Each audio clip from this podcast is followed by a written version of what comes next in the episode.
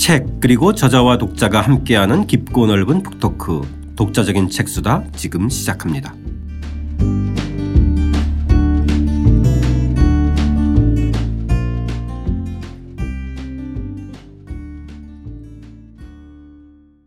저자와 함께하는 독자적인 책수다. 박종계 선생님과 함께하는 고려사의 재발견입니다. 육보 원간섭기의 이야기를 다루는데 오늘 세 번째 이야기 혼란과 기회의 시대를 산 부고김 편 시작하겠습니다. 저는 책 만드는 사람 김학원입니다. 안녕하세요. 포근이 형 박태근입니다. 네, 저자 박종기입니다. 자 고려사의 기록 중에 권 123과 124가 폐행열전인데요. 어, 선생님께서 이제 주로 원간섭기에 활동한 55명의 인물이 담긴 것이 이제 이 폐행열전이라는 이제 기술을 좀 해놓으셨는데 이 폐행열전 독 자나 청취자분들이 조금 다른 열전에 비해서는 좀 낯선 용어일 수 있어요. 그렇죠? 예. 예. 일단은 좀이 폐행이라고 하는 것이 누구를 지칭하는지 이걸 좀 좀 말씀해 주시죠. 예, 예, 폐라고 하는 것은 뭐 우리가 한글로는 패배할 때 패자하고 같습니다만 이 패라는 것은 이저 윗사람이 아랫사람 특히 임금이 총애한 다는 뜻을 이 패라고 합니다. 네. 행자도 사람인변에 행운할 때 행자도 이거 역시 사랑을 하더라도 아랫사람이 윗사람에게 사랑하는 것. 네네. 다 다리 이제 신분별로 다릅니다만 임금이 사랑하는 사람. 네네. 이 패자고 행자입니다. 아. 사실은 요, 요 패자가 보면 위에 벽자가 있거든. 벽자에다 계집여자가 붙어 있지 않습니까? 그 네네. 이 벽이라는 것이 바로 임금이란 뜻이고 아. 임금이 사랑했던 사람 이런 네. 뜻이거든요. 그러니까 그 적폐나 이런 쪽에서는 좀 사, 방법. 사, 사이에 있던 폐단. 그렇죠. 예, 예. 사이에 있는 폐단. 쌓여 있던 패단이니까 아. 좀 비정상적인 방법으로 권력과 부를 측정하는 거잖아요. 그렇죠. 그죠? 이제 예, 예. 의미는 그렇지만은 예. 그때 폐는 폐지한다는 것. 그러니까 이 폐지돼야 될 것이 사이에 있다는 뜻이죠. 네네네. 없어져야 될 것이 있다는 것이죠. 네네. 이게 적폐죠. 네. 그런 점에서 이, 이 폐자는 임금이 사랑했던 사람. 예. 행도 마찬가지 임금이 사랑했던 사람. 예. 총애한 사람. 이런 뜻이죠. 자, 그런데 이 선생님께서 기술하신 음, 그 초기 대목 보면은 이 그 안화계 조선 문명사 예, 아, 참 여기에 보면 이것도 흥미로운 거예요. 그렇죠? 예, 이 사람 잘 알- 알려져 있지 않지만은 네. 어, 이 사람도 대- 대단히 독특한 역사가입니다. 예. 근데 어쨌든 이 고려의 세 집단, 고려를 이제 움직였던. 세 집단을 승려, 무신, 패신. 그러니까 여기서 등장하는 이제 폐행 열전의 주인공들을 얘기하는 예, 거죠. 그렇죠. 그렇죠? 예. 예. 주- 주로 이제 이간에 성녀라고 하는 것은 주로 이제 고려전기. 네네. 예, 어떤 예, 움직였던 사람. 네. 그 다음에 이제 고려 중기의 무신 정권, 무신들. 그 다음에 패신이라는 것은 원간석기 고려 말때 하는 거죠. 예.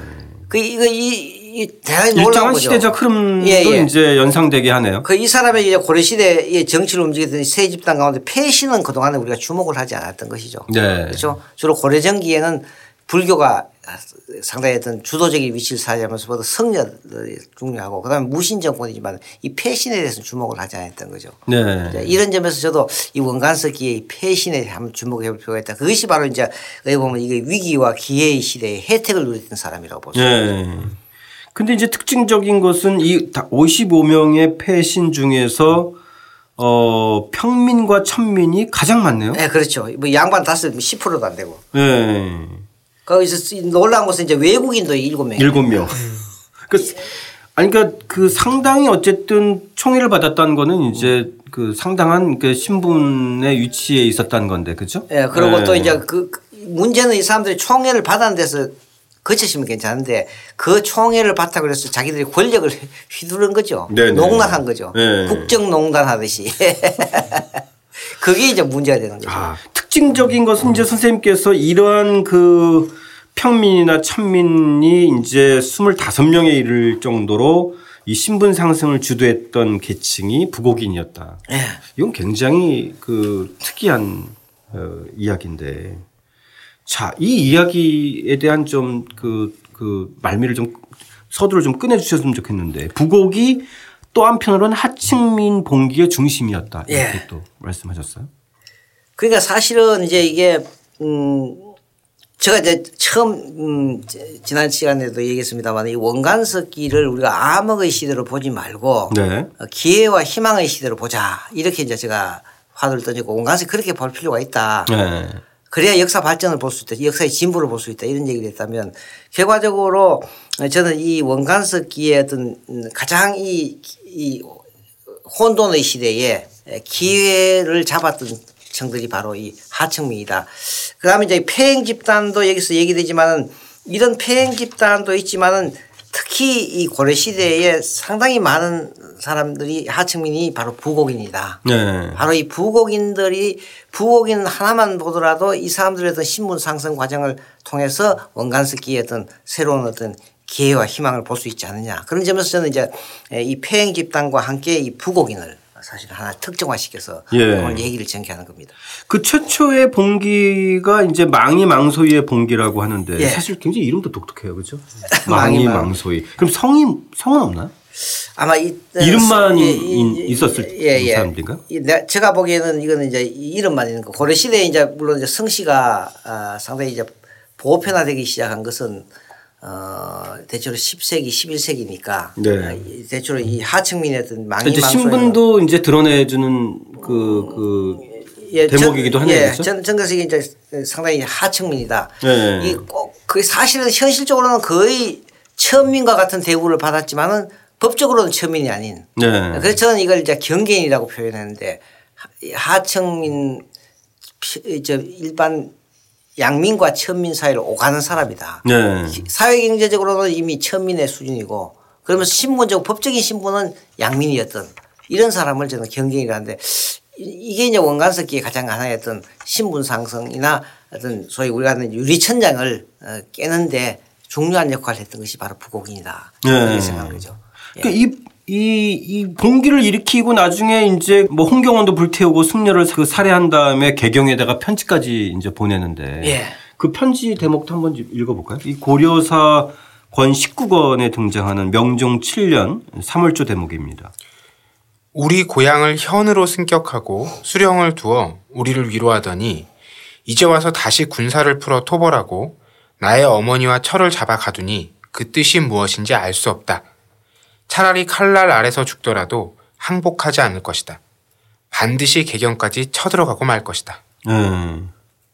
상당한 의지를 아, 이거 보여주는데. 이제 우리가 뭐 대체로 고려 시대 때 이제 요보다 한 20년 후 1198년에 만적의 난을 얘기하는 만적이라는 사람. 네. 만- 노비 만적이 갈 때 그때도 장상의 시가 따로 있느냐. 그렇죠. 예, 누구나 예. 아, 때가 되면 장상이 될 수 있다. 그 만정난을 갖고 얘기하지만은 바로 만정난이 1198년인데 1177년이지 않습니까? 그죠? 그 20년 전에 이미 벌써 에, 이, 이 부곡인들이 개경까지 쳐들어가서 고려 정부를 없애겠다는 얘기를 하는 거죠. 네. 이런 점에서 이제 고려인들이 갖고 있는 하층민들이라든지 이걸 역동성이랄까. 이제 이 왕조 정부 입장에서 볼 때 이거는 천하의 반역이고 이거는 그러니까요. 전율을 예를 들어서 이제 거지만. 뭐그 자기가 이제 이런 처지를 좀뭐 이렇게 알린다든지 그죠 하소연하다든지 소를 올린다든지 이것도 아니고 어 쳐들어까지 쳐들어가지고 그거 말. 것이다 이렇게 하는 거 보면은 상당히 웬만하면 다 그냥 한번 붙는 거예요 그죠? 그 제가 이제 우리 학교에 답사를 해보는 게 명학수가 지금 어디 있냐 그러면요. 우리 흔히 이제 당시에는 이 대전 지역이나 유성 지역이 공주의 관할하에 있었습니다. 네. 공주가 주연이 되고 그 밑에 이제 수십 개의 십여 개의 저, 저 속현이 있는데 지금 이게 현재 대전의 탐방동에 가면 제가 지금 유일하게 본 것은 우체국 이름이 명학수 우체국입니다. 이 치- 대전에 지금 한가운데 있습니다. 아. 예. 네, 그 저희들이 지금 현재도 명하고 명학소 우체국 우체국. 명학소 우체국으로 되어 있습니다. 아 예. 그래서 지금 이제는 거기 탐방동에 가면 어, 우리가 기념비를 세워놨습니다. 네. 이, 이 저 소위 명학소 농민봉기 망이망소의 봉기에 관한 어, 저 그걸 썼습니다만 자 여기서 스님께서 이 부곡인들을 이제 신분상으로 양인과 천인의 경계를 넘나든 경계인이라였다라는 상당히 독특한 이제 에, 이그 해석과 개념을 내놓으셨는데 이 말미에 경계인으로 살아간 부곡인 그 앞부분 읽어보고 저희 선생님 이제 경계인에 대한 얘기를 조금 더 예, 그러시죠. 하고 다시 좀 이야기를 이어가겠습니다. 고려 왕조는 전국의 민을 양인과 천인으로 구분했다. 양인에게는 조세와 여- 여격 등 공역 부담의 의무를 부여하는 한편 관직 진출 등 공민으로서의 권리를 부여했다. 반면에 천인은 국가에 대해 공역 부담의 의무가 없는 대신 공민으로서의 권리를 향유할 수 없었다. 향, 부곡, 소, 장, 처 등 부곡 지역에 거주한 주민은 국가의 조세와 여격을 부담했다. 즉, 신분상 부곡인은 공역을 지지 않는 노비 같은 천민과 구별되는 공민이자 양인이었다. 그러나 부곡인은 일반 군현에 거주한 일반 양인인 농민과 마찬가지로 조용조의 3세를 부담하면서 특정의 역을 추가로 부담했다. 네. 그러니까 9년의 농민하고는 확실한 차별 대우를 받은 거예요. 네, 그렇죠. 그 차별도라는 것은 어, 일반 농민과 같이 똑같이 이 조용조 3세를 부담하는 대신에 특정의 역을 더 부담했다. 네. 그 향소 이- 이거 향과 부곡인들은 대체로 국가의 토지를 추가적으로 경작한다든가 소는 수공업 제품이나 특정한 농수산물 제품 광산물을 생산하는 역을 추가로 부담했다든가 장천은 왕실의 토지를 추가로 경 그러니까 쉽게 얘기하면 일반 양인보다는 더 많은 부담 조세의 부담과 여객의 부담을 가졌다.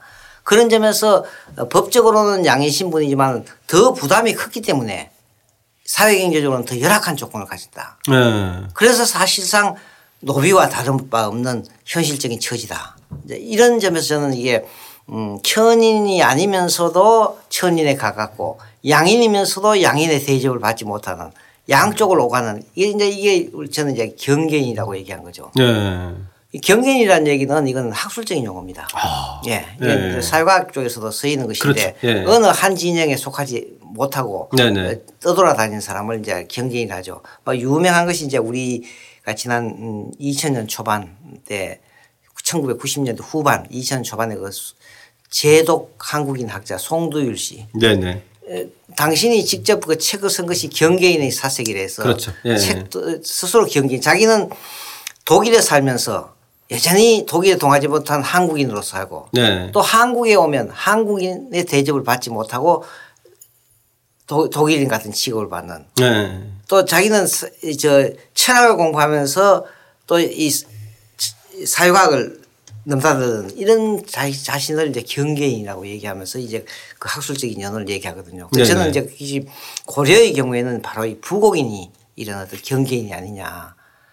이런 여지가 그러니까 우리가 대체로 조선시대 같으면 양천, 양인과 천이 딱 구별되는 거 법적으로. 그렇죠. 예, 예. 고려는 이와 같은 어, 중간지대, 뭐 말하면 회색지대라고 할까 중간지대가 존재하는 그래서 저는 이 고려 사회가 어, 다원 사회다. 하나의 원리로 움직이지 않는다는 네. 얘기고 어, 그런 점에서 이제 저는 이 부곡인을 하나의 경계인이라는 이런 개념을 갖고 책을 하나 썼죠. 예. 예.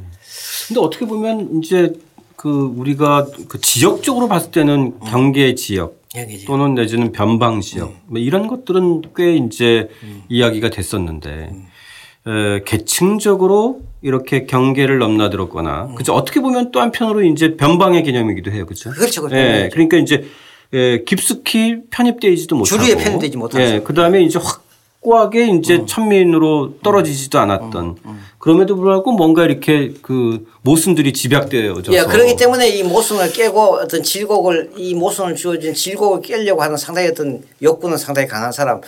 지금 현재 또 학술적으로 조사해 보면 소위 자이니치에서 제일동포 네네. 로 경계인이라고 보는 사람이 많습니다. 네네. 이 사람은 일본에 있지만 일본에 동화되지 그렇죠. 못하고 예, 예. 또 한국에 와서 또 한국인으로서 대접도 받지 못하는 네네네. 이- 이런 자들 제일 동포들을 경계인이라고 얘기하거든요. 네네. 어, 그 이런 경계인이 존재하는 사회라고 하는 것은 상당히 어떤 어, 이론적인 사회는 아니고 상당히 다원적인 사회다 네. 이렇게 볼 수 있는 거죠. 이런 점에서 이 고려 역사에서 이 부공이라고 하는 것도 이제 상당히 어떤 어떤 주목할 만한 네.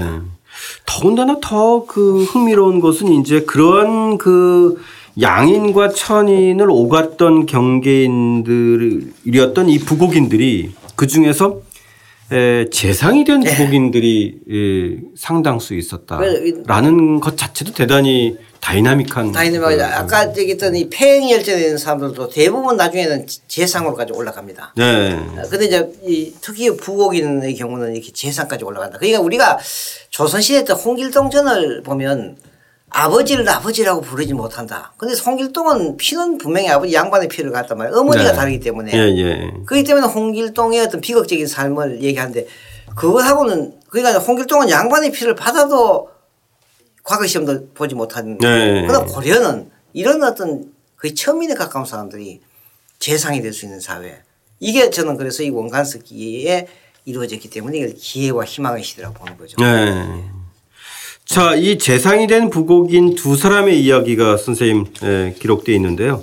어, 첫 번째 사람 이 원과 고려, 고려가 이제 활발하게 고려하면서 네, 부곡인으로 재상까지 오른 박구의 이야기가 있는데요. 고려사 권 104권 박구 열전의 한 대목 한번 읽고 이야기해 보겠습니다. 박구는 울주 소속의 부곡인이다. 조상은 부유한 상인이었으며 그 역시 큰 부자로 알려졌다. 원종 때 상장군이 되었다. 원나라 세조가 일본을 정벌할 때 고려군 부사령관으로서 사령관 김방경과 함께 참전하여 공을 세웠다. 그 후 동지밀직 사사가 되어 하포를 지켰다. 찬성사를 지내다 죽었다. 박구는 별다른 재주는 없었으나 전쟁에서 공을 세워 높은 벼슬에 올랐다. 예. 이건 이제 그러니까 무관으로 재상까지 오른 경우이네요. 근데 특별한 재주는 없었다고 하니까. 예, 그러니까 이제 이저 원간석기를 특징 짓는 것은 이제 원간석기에 새롭게 등장하는 뭐 재상이나 돼서 고위직까지 올라가서 소위 이제 그걸 우리가 예, 원간석기 때 새로운 어떤 신흥 어막 고려정기 같은 문벌 귀족을 권문세족이라고 합니다. 네. 고려 후기에 새로운 어떤 신흥 문벌 귀족들이 권문세족이 되는 길은 어, 대체로 네 가지다. 하나는 자기 집안에 에, 이 딸, 딸들이 원나라에 가서 공주가 된다든가 네. 또는 원나라 황실의 황관이 돼 갖고 어, 출세하는 경우. 네. 그 다음에는 무관.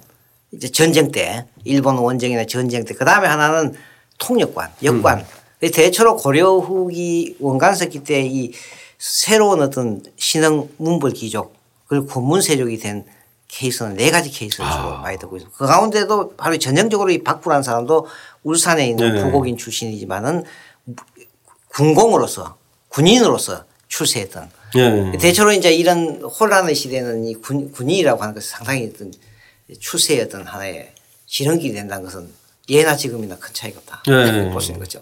근데 사실 뭐 이 이 이 전쟁기 또 원간섭기 이랬기 때문에 이제 그 무관이 그렇게 이제 에, 그 기회를 얻으면서 이렇게 노- 그 재산까지 오르는 거는 좀 상상이 가는데 에, 이 외국어 실력 하나 가지고 재산까지 오르는 거는 조금 상당히 좀 특별한 경우이긴 해요. 그죠? 아, 지금도 저 영어 잘하면 출세하지 않습니까? 아, 이번에 어, 외교부 장관인데 영어 실력만은 아닐 거 아니에요. 근데 어쨌든 이제 그걸로 예. 표상돼요. 그죠? 예, 이 당시에도 보면 이두 번째 이야기로 나오는 유, 유청신도 이제 이 몽골어 가지고 하는데 사실 표현만 그랬지 뭔가 또 다른 영향들이 이렇게 있겠죠. 그죠? 있죠. 예, 예.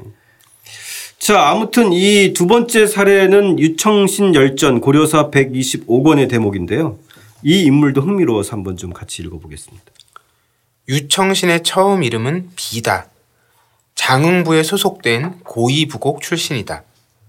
나라 제도상 부곡인은 공을 세워도 5품 이상 승진할 수 없었는데 유청신은 몽골어를 잘해 여러 차례 원나라의 사신으로 가서 일을 잘 처리했기 때문에 충렬왕의 사랑을 받았다. 충렬왕은 특별히 교서를 내려 유청신은 조인규를 수행해 힘을 다해 공을 세웠다. 출신을 따지자면 을의 5품 이상으로 승진시킬 수 없으나 그에게는 특별히 3품의 벼슬을 내린다고 했다. 또 그의 출신지 고위부곡을 고흥현으로 승격했다. 예, 여기서 보면 좀 두 가지 대목이 이렇게 특별히 들어오는데요. 첫 번째는 에, 출신 성분상 5품 이상으로 승진시킬 수 없다. 이게 이제 그 당시 어떤 하품 제도라는 예, 거죠. 예, 예, 어떤 법규라면 법규, 예, 그죠? 예, 예, 이거 하나 하고 그다음에 그의 출신지를 어, 부곡을 현으로 승격했다. 이 두 가지 사실인데 이 두 가지 사실은 조금 더 선생님 말씀 좀 듣고 싶어요. 그 이제 조선 시대 때도 보면 에, 소위 그저 이 중인 출신은 어, 7품 이상은 올라갈 수 없다. 네. 한품 제도라는 거죠. 그러니까 이 신분제 상이기 때문에 일정한 신분의 차이에 따라서 승진할 수 있는 제한이 있다. 뭐 상한선을 이제 예. 둔 그렇죠? 거죠. 예. 그러니까 한품 어, 품 어, 품계를 제한 둔다는 거죠. 네. 이게 뭐더 거슬러 올라간다면 어, 신라 시대 같으면 아예 음. 이제 진골의 경우에는 아예 16관동 중에서 제 6관동부터 해서 1관동까지 바로 올라가게. 네 네.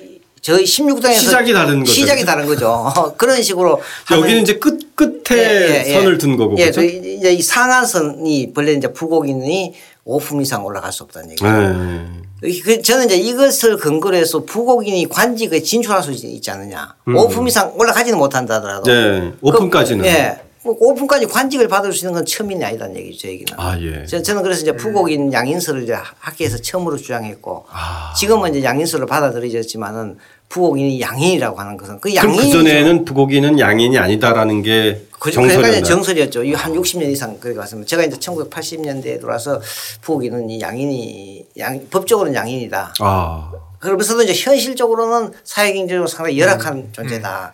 그래서 저는 그걸 이제 경계인이라고 표현하죠. 네네네. 그러니까 좀 더 확실히 들어오네요. 예, 그래서 저는 네. 이제 부곡인 양인설이를 이제 처음으로 주장했는데 바로 이제 이 구절이 그런 거죠. 어, 그러면 부곡이는 뭔가 결함은 이- 있다는 얘기가 될 수 있겠죠. 그럼 선생님 그 이 오품이 가이드라인이 있는데도 오품 이상 승진시킨 사례들이 이제 이 원산 원 간섭기에만 등장하나요? 어, 이 보면 가이드라인은 있지만 때로는 구강이 특별히 저 성질을 시켜줄 수 있습니다. 그 원칙은. 가이드라인이 있는 거죠. 그 원간 석기 때 이 가이드라인 많이 무너집니다. 아, 예. 예를 들면 이제 이 박구 같은 경우도 사실은 여기 얘기는 안돼 있지만 이 사람도 부국인 출신이거든요. 그렇죠. 나중에 예. 재산까지 되지 않습니까? 네네. 이거 뭐 특별한 군공이 있으니까 바로 이 아마 바, 박구 기록에 나오지 않았지만은 유, 유청신도 결과적으로 이 사람이 재상이 되거든요. 이런 점에서 보면 이제 이 가이드라인은 이때 이걸 지키되 국악이 특별하게 이거는 시킬 수 있는. 그 당시 이제 이런 사례들을 보면 보이면 당시 부곡인들의 입장에서 봤을 때는 정말 엄청난 사건일 것 같아요. 그, 그럼요. 그죠? 그 우리가 네. 정치적으로 오늘날 뭐 어떤 고위직의 어느 지역 사람들이 발탁이 됐다. 그러면 네네. 그 지역 사람들에게 상당한 어떤 희망을 주는 거 아닙니까? 그렇죠, 예. 그래 생각한다면 이건 이 시기에 이런 현상이 나타난다는 것은 그래서 제가 이제 뭐 그 부곡인인데 네. 제가 아무리 뭐 다양한 형태로 뭔가를 노력을 해도 최상으로 올라갈 수 있는 게 뭐 몇 급 공무원이었다. 이렇게 됐는데 그걸 넘어선 발탁들이 되어진다는 거는 어 사실상 보면은 엄청난 사건이고 엄청난 사건이죠. 그들에게는 정말 엄청난 기회이자 희망이잖아요. 어, 그렇죠? 저는 그- 예, 그렇습니다. 그리고 네. 뭐 예를 들면 뭐 어느 특 학교에서 갑자기 어, 좋은 대학에 몇 명 이상 매년 나왔다. 네네. 이게 바로 이제 재학생들한테 하는 희망이 되지 않습니까? 그죠? 네. 이런 점에서 이제 상당히 이제 놀라운 사건이고 이걸 이제 저는 이런 문제가 이제 사실 역사의 어떤 저변을 넓힐 수 있지 않느냐. 네. 그래서 저도 이제 주로 석사 박사 논문이 바로 이 부곡에 관한 연구입니다.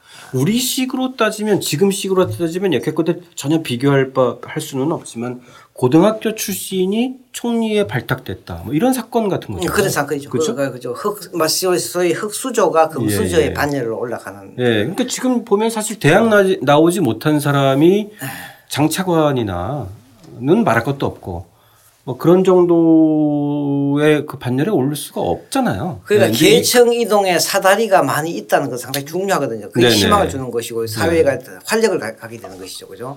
저는 그 원간섭기가 자꾸 혼란, 원의 간섭, 식민지 시기, 어두운 시기를 하지만 오히려 이런 사다리가 많이 놓인 사회가 있냐. 이렇게 보면 우리 역사를 달리 볼 수 있지 않느냐는 얘기죠. 예. 자, 이 두 번째 제가 이제 말씀드렸던 대목 있잖아요. 그의 네. 출신지 고위부곡을 고 오늘 이제 고흥이 바로. 고흥 이름이 바로 여기서 나온 거죠. 예, 고- 예. 고위 부곡이 흥 일어나서 현이 되었다. 그래서 고흥이라는 거죠. 아, 예전에는 고위부곡이었는데 예, 예, 예, 예. 아, 그런 의미로 이제 고흥. 고흥 현이 예, 되는 거군요. 예. 예. 자, 이것도 상당히 좀 왜? 특별해요. 예. 왜 이걸 하냐? 아까 얘기했지만 부곡인들은 부곡인의 부곡에 거주하면 평생을 대대로 특정의 역을 추가적으로 부담해야 되는 거란 말이죠. 네네. 근데 이제 내가 부곡인 부곡이 현으로 성격을 해버리면 특정한 역을 부담하는 몇- 것이 지어지죠. 요새 같으면 대폭 하여튼 뭐 저 세금이 감면된다든가 어, 여기에 부담해서 벗어나니까 얼마나 행복하겠어요. 그런 점에서 이제 고려 이 특히 원간석이 들어오면 많은 부곡들이 현으로 군으로 성격하게 됩니다. 예. 그, 그 왜, 그럼, 그 뭐, 무조건 하는 건 아니고, 어, 상당히 부국인들이 일정한 역할을 했다는 얘기죠. 원과의 관계에서. 어, 그런 점에서 보면 이제 이 현으로 군현으로 성격한다는 것도 상당한 의미를 갖는 것이다. 이거 이제 집중적으로 그럼 나타나는 것이에요. 대, 대략 그 부, 부곡이라고 하는 게 네. 이렇게 호로 따지면 어느 정도의 규모가 어, 지금 현재 우리 학자들은 어, 이 부곡의 규- 규모가 대체로 조선 시대 같은 면 단위다. 어, 그- 굉장히 큰 네, 규모네요. 그렇죠. 더 큰 거 예를 들면 밀양 전체가 부곡이 부곡으로 떨어졌을 경우도 있고. 아니 그러면 이제 그, 지- 그 지역에 한 사람만 그렇게 돼도 현으로 승격하는 거니까. 예, 예, 예. 그러니까 이제 그것이 뭐 한두 사람이 아니었을 거 아니에요. 그죠? 그렇죠. 굉장히 많은 사람들이 속출하니까. 어, 이 책에도 내가 몇, 몇개 그렇죠. 뒤에 이제 예. 그 대목 한번 또 예. 저희 329쪽에 예. 예, 고려사 권 57권 저희 이제 읽은 김에 한번 같이 한번 좀 읽어보겠습니다. 예. 충렬왕 때 가야향 출신으로 군인이 된 김인괴가 공을 세워 그의 고향이 춘향현으로 승격되었다. 충선왕 때 경화 옹주의 고향 덕산 부곡은 제산현이 되었다. 충해왕 때 환관인 강금강이 원나라에서 수고한 공으로 그의 고향 퇴관 부곡이 나성현으로 승격되었다. 아, 전부 다이 그러니까. 충자 충자 이름 붙었죠. 이 네, 원가석이 네, 네. 된단 말이죠. 아, 이런 게 오늘날 이 나성이 그- 예, 예, 바로 그거. 이 춘향도 마찬가지. 춘, 음. 이 춘- 춘향 춘향목이라 해서 이제 이 지역에서 나는 소나무가 최고의 소나무지 않습니까? 그렇죠? 네네. 뭐 그런 것들 재산현. 이 재산현은 지금은 뭐 하나 면으로 떨어졌습니다만 그 다음에 이제 이쪽에 326쪽에도 이제 나오죠. 이지은소라고 하는. 그러니까 이렇게 보면 그 당시에 부곡이 한편은 얼마나 많았던 것도 알수 아, 그렇죠. 있고. 걱정할 필요가 없겠네요. 저는 이렇게 많이 풀어주면 그 추가 역을 국가가 부과를 못하니까 네. 국가가 관리하는 그렇죠. 데서 어려움이 있지 않을까 싶었는데 워낙 많군요. 네, 맞습니다. 네. 근데 사실 그 어려움도 굉장히 이제 생겼겠죠. 그렇죠? 그렇죠. 네. 왜냐면 그렇게 부- 많은 부곡들이 현으로 승격되어지면서 당연히 그 재정적인 부담이나 생산 체계나 이런 데도 좀 타격이 있지 않았을까요? 어, 그러니까 사실은 이 농민 봉기가 일어나고 나서 어, 이 원가석 기자는 농민 봉기가 일어나면서부터 이미 부곡인들은 상당히 다 도망을 가버립니다. 네. 이미 관리가 잘 안 되죠. 현실적으로 이 유지가 어려운 거예요. 네. 그렇기 때문에 이것이 이제 고려 말에 가서 군영 개편때 대대로 다 없애버린 거죠. 네. 330개 군영으로 축소하게 되죠. 그렇다 하더라도 정부 입장에서는 이걸 없애려고 하진 않죠. 그 유지해야 세금이 들어오니까. 그렇죠. 네. 네. 이렇게 유지하려고 또그 거기에 그 부담을 벗어나기 위해서 도망을 가버리고 네. 이런 것이 결과적으로 이제 다 해체가 되는 거 조정이 그런 점에서 보면 에, 이 이런 것들을 우리가 간단하게 볼 건 아니다는 거죠. 이, 이걸 갖고 이제 대체로 어, 우리 선배학자들은 에, 고려 후기가 문란해졌다. 제도가 문란해졌다. 어? 에, 뭐 군현 제도가 미숙하다 이렇게 얘기하는데 저는 그렇게 생각하지 않습니다. 오히려 여기에는 어떤 이 하층민들의 적극적인 의지가 반영된 것이 사회 구조를 이렇게 변화하는 것이 아니냐 이렇게 해석할 수 있지 않냐는 얘기죠. 제 얘기는. 네. 그참 대단히 흥미롭네요. 그러니까 그렇습니다. 이제 이 전쟁기와 원간섭기의 이 부곡 집단과 부곡인의 특징 그리고 그것이 이제 봉기와 항쟁 그- 또 그죠. 전쟁 또그 이후에 원간섭기의 어떤 어, 역관이나 또 뭐 이런 식의 어떤 신분 상승 그리고 다시 또 이제 이 해체의 길로 가- 걸어가는 이 전체적인 것들이 서로 다 맞물려 있어서 네, 예, 예. 어, 고려의 어떤 사회 자체가 어떻게 변화되고 있는 것들 자체가 좀 그려지는 그렇죠. 이미 예. 이미 조금 전에- 상징적인 계층으로서 예. 부곡이 예, 부곡이 이제 가장 적극적인 저항한 것이 아까 1176년에 망이 망소의 향 네네 봉기 있지 않습니까? 그 명학소에서 난 거. 네. 그것부터 봉기가 시작되는 거예요. 기록으로 이 부곡인들이 봉기와 항쟁의 중심으로 들어가는 것이 바로 무신정부 때죠. 네. 그 결과적으로 이제는 그 도망쳐서 역관이 된다든가 군인이 돼 갖고 자기 고향을 또 황관이 된 사람도 많지 않습니까? 황관이 돼서 자기 고향을 이제 이제 이 부곡의 질곡에서 벗어나게 하는 네. 이런 현상. 이게 상당히 우리가 꿈틀거리는 역사라고 저는. 네. 네. 우리 그동안 원간서기 때 원이 고려에 어떤 제도를 만들었고 무슨 변발이 어떻고 복식 제도가 어떻고 이렇게 볼 것이 아니라 이거 사실은 이런 원의 어떤 억압적인 체제가 있지만은 마치 우리가 겨울에 아주 깡깡 얼었지만 봄이 되면 그 얼음 밑으로 얼음장 밑으로 무- 물길이 새로 생기지 않습니까? 네네. 점차 이 물길이 늘어나면서부터 얼음장이 무너지지 않습니까? 저는 바로 이 깡깡 원, 원의 지배 체제 자체가 고려 지배 체제 자체가 겨울에 한창 얼음 두꺼운 얼음이다. 그럼 그 밑에 새롭게 샘물이 솟아나서 물이 얼음을 녹이는 작용한 것이 바로 이 민초들의 움직임이다. 네네네. 저는 그런 입장에서 어, 이 글을 쓴 것이다. 자, 이 마지막 대목 한번 좀 읽고 어, 마무리 좀 정리 좀 해보겠습니다. 무신 정권의 수탈, 부곡인과 하층민의 봉기, 몽골과의 전쟁, 원나라와의 교류 등으로 고려 후기 사회는 정치, 경제, 사회 분야에서 엄청난 변화를 겪었다. 부곡인은 그런 변화에 편승하여 계층 분화를 촉진했다. 계층 분화는 9년 승격 이후 부곡 지역을 해체하는 현상으로 발전되었다. 왜 우리 역사는 이런 민초들의 역사에 무관심했을까? 원나라의 간섭과 지배층의 움직임에만 눈을 맞추어 역사를 서술했기 때문이다. 이럴 경우 아래로부터의 변화는 물론 역사의 다양한 모습을 놓치게 된다. 역사 공부의 어려움은 여기에 있다. 역사 공부의 어려움은 여기에 있다. 이런 다 이런 끝맺으면 한줄 자체가 또, 또 새로운 의미로 와닿는. 좋아 보입니까? 저, 저는 지금, 뭐 지금 다시 봐도 좀 잘 쓰지 않으셨나요? 그죠?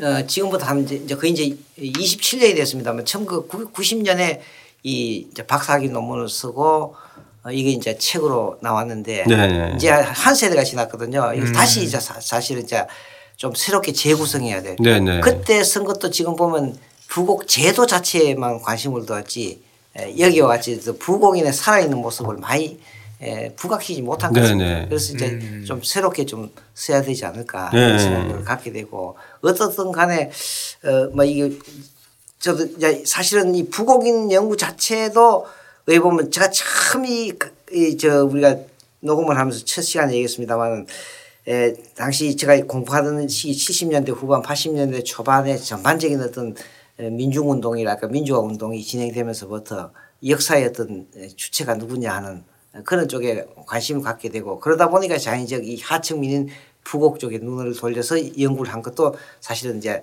제가 공부하던 초- 초창기 어떤 시대 70년대 80년대 어떤 시대 정신이랄까 뭐 이런 네. 거 그걸 제가 했고 그렇게 해서 이제 부곡 연구를 들어갔고 또 이것이 실제 역사 서술에 이제 들어가게 되고 들어가게 만드는 것은 이제 제가 이렇게 요 최근에 시도하는 이런 글들이거든요. 그래서 앞으로 음 역사를 이뭐 물론 이제 역사학자들이 뭐 저희 글을 읽- 읽는 경우도 있고 읽지 않는 경우도 있지만은 어 적어도 뭐, 뭐 현재 역사학자한테 기대하지는 않지만 적어도 우리 에, 자라는 학생들 그리고 또 이 역사를 공부하는 대학원생들이나 젊은 역사학도들은 이런 시각에서 역사 공부를 좀 해달라고 네, 하는 네, 제. 주문이 예, 사실 예. 여기에 담겨 있습니다. 사실 뭐 선생님께서 역사 공부의 어려움은 여기에 있다라는 어떤 좀 겸손함의 표시를 하- 하셨지만 사실은 이제 역사 공부의 어떤 자부심, 역사 공부의 중요성 이것도 여기에 있다라는 음, 어떤 맞습니다. 의미이기도 예, 예. 하는 것 같아요. 그런 그렇죠? 그런데 한 예, 예. 반어법이라고 볼 수 있겠죠. 네네네. 참 역사란 게 저는 지금 뭐 한 3, 40년 했으면 정말 이게 어려운 네. 문제고 어, 또 상당히 중요한 네. 문제 중에 아니- 아니냐 이런 생각이 들거든요. 저는 이 역사가 결과적으로 우리의 이 새로운 역사가 우리의 생각을 바꾸게 되고 또 우리의 생각이 바뀐 생각이 모이면 사회가 바뀔 수 있다. 네. 그런 점에서 역사라는 것이 하나의 중요한 하나의 어떤 어, 운동이나 변혁의 하나의 씨앗이 될 수 있다는 것이 역사 공부의 중요성의 하- 하나라고 생각하거든요. 네. 뭐 다른 측면도 있겠지만. 자 갈수록 저희 정말 그 선생님께서 표현하셨듯이 재발견이라고 하는 표현이 아, 정말 예. 저희가 어떠한 의미인지가 한해한해 새롭게 저희들 다가오는데요. 이 박종일 선생님과 하- 함께하는 이 고려사에 대한 이 재조명 저희 에, 다음 시간에는 당대사 연구가 성행했던 원간섭기 편으로 저희 다시 이어가겠습니다. 함께해 주신 청취자 여러분 감사드립니다.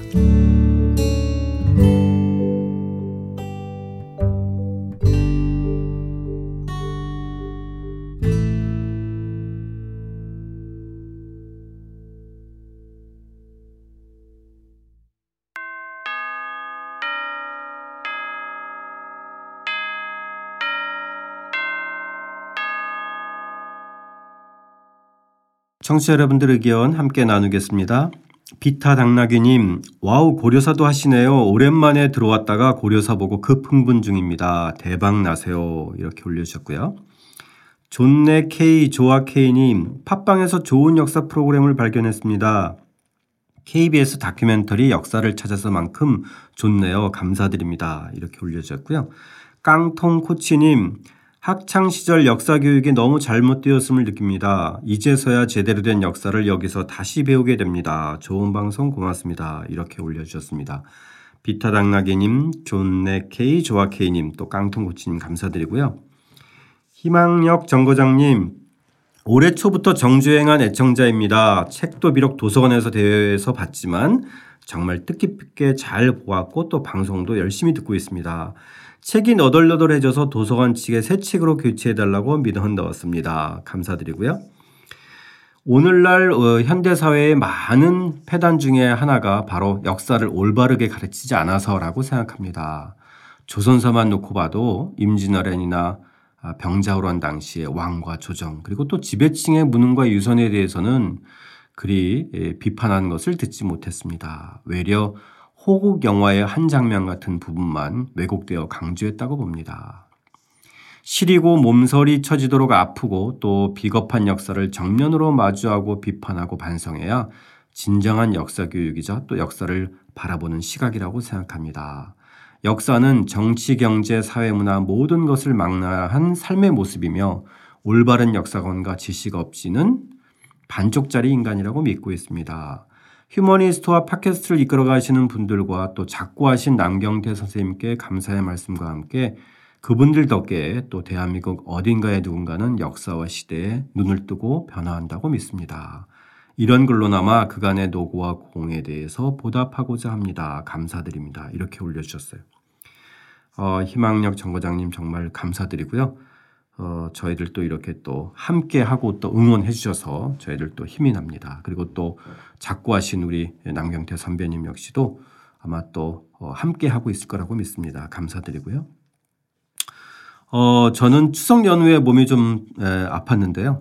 아, 여러분들 에, 팟캐스트 박시백의 조상조실록 또 그리고 어, 독자적인 책수다에 여러분들 또 연휴 기간 동안 또 많이 들어주시고 또 이렇게 좋은 응원의 말씀 또 함께하는 글들 올려주신 거 보고 다시 또 힘을 내게 됐습니다. 감사드립니다.